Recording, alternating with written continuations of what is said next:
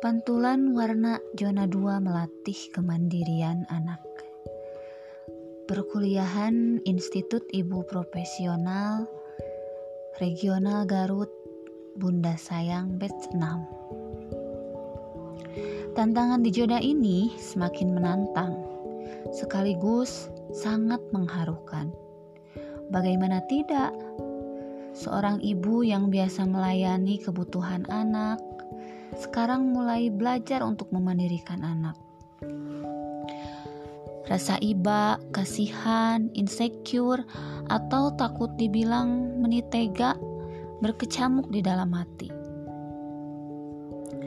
Tapi di sisi lain, saya ingin anak-anak saya berusaha berdiri sendiri, tidak tergantung pada siapa pun, bisa melakukan atau mengatasi keperluan dan urusannya sendiri mampu mengambil keputusan mulai dari hal-hal yang kecil. Ingin meningkatkan rasa percaya dirinya, tanggung jawab, dan lebih cepat selesai dengan dirinya, sehingga mereka bisa berbuat banyak untuk orang lain.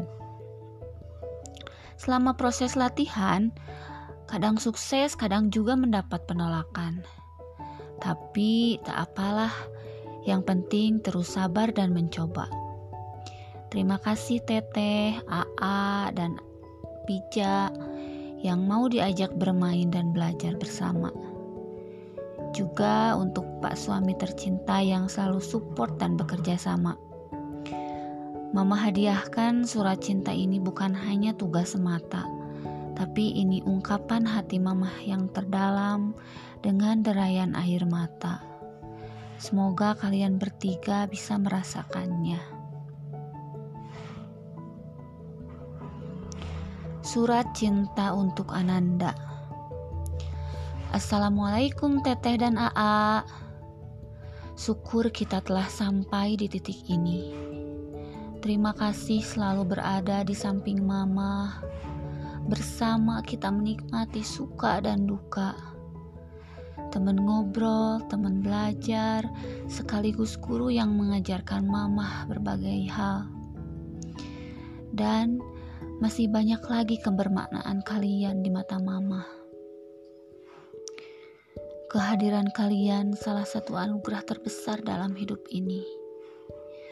Maafkan mama bila dalam proses mendidik kalian terkesan tegas. Semua tak lain dilakukan agar kalian berjiwa kuat, pemberani, bertanggung jawab, mandiri, Tak jarang mama juga melerai emosi kalian supaya tertanam kesabaran dan pemaaf dan membangkitkan semangat membesarkan hati kalian ketika melemah dan dihantui rasa tidak percaya diri bahkan sakit hati.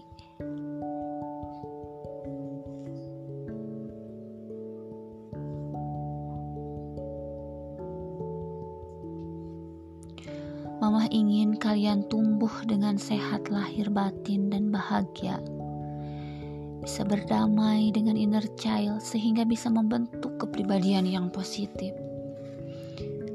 Terima kasih sudah mau belajar dan bertumbuh bersama, melewati berbagai macam tantangan. Kalian hebat. Banyak perubahan positif yang Mama lihat Semoga kalian istiqomah bisa terus menerapkannya di mana pun. Dan jangan berpuas diri, masih ada PR yang harus terus kalian latih. Doa tak terhingga terpanjat untuk kalian berdua. Tetap saling menyayangi dan menjaga sepanjang masa. I love you Teteh AA, penyemangat mama. teruntuk bijak. Meski tak pernah bersemayam dalam rahim mama, tapi sejak dua tahun yang lalu bijak adalah tanggung jawab mama juga. Perlakuan yang sama mama terapkan dalam pola pendidikan dan pengasuhan.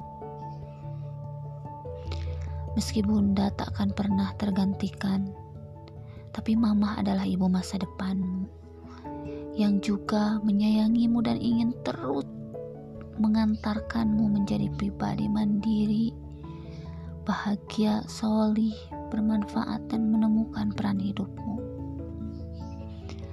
Terima kasih Pica mau menerima, mau belajar dan berproses bersama. Melatih kemandirian, mengurangi ketergantungan, tahu batasan waktu, tanggung jawab, mengendalikan emosi, dan masa masih banyak lagi yang kita latih. Jangan mudah menyerah dan kurangi bilang gak bisa sebelum dicoba. Bija hebat sudah berusaha ulet dan punya prinsip. Tumbuh kembangmu banyak kemajuan dari sejak awal kita ketemu. Mama bangga, bahagia, dan akan terus berusaha melatih hal-hal yang bisa diperbaiki. Love you, Vija.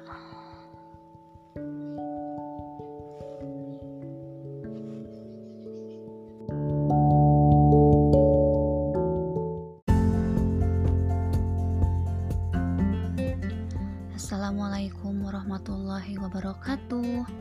Saya Diana Puspita, calon guru penggerak Kabupaten Garut, akan menyampaikan sintesis materi modul 1.1.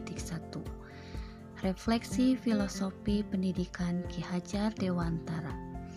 Pada kali ini saya akan menjelaskan sintesis materi dari pembelajaran 1 sampai 6 dalam bentuk mind mapping.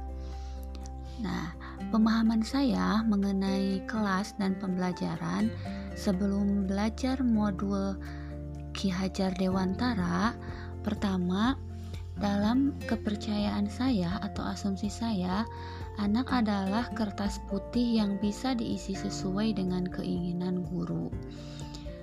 Tapi pada kenyataannya setelah mempelajari modul Ki Hajar Dewantara, anak itu sudah mempunyai fitrah sejak lahir dan punya karakter unik masing-masing. Kemudian, pemahaman sebelumnya bahwa guru mempunyai kewenangan mutlak untuk menentukan cara dan model belajar. Tapi setelah mempelajari modul ini, eh, saya mendapatkan pemahaman bahwa e, dalam proses pembelajaran itu siswa harus dilibatkan dalam penentuan cara dan model belajar. Mengingat tadi yaitu siswa mempunyai karakter unik masing-masing. Jadi tidak bisa disamaratakan metode dan cara belajarnya. Nah, e, asumsi yang terakhir yaitu siswa sebagai objek dalam pembelajaran. Tapi pada kenyataannya setelah mempelajari modul ini, siswa itu sebagai subjek dalam pembelajaran. Jadi, siswalah pelaku yang paling utama dalam proses pembelajaran tersebut. Setelah saya memahami konsep pemikiran Ki Hajar Dewantara, saya akan mencoba menerapkannya di kelas dan di sekolah melalui tiga tahapan atau tiga macam cara. Pertama, guru membimbing siswa untuk menumbuhkan potensinya. Berdasarkan latar belakang tadi, setiap siswa itu mempunyai potensi uniknya masing-masing atau fitrahnya sejak lahir. Jadi, peran guru di sini membimbing siswa untuk menumbuhkan potensinya sampai dia menemukan passionnya, sampai uh, mencapai kebahagiaannya. Kemudian, cara yang kedua penerapannya di sekolah yaitu menerapkan pembelajaran berdiferensiasi, yaitu pembelajaran e, yang menekankan perbedaan karakteristik peserta didik.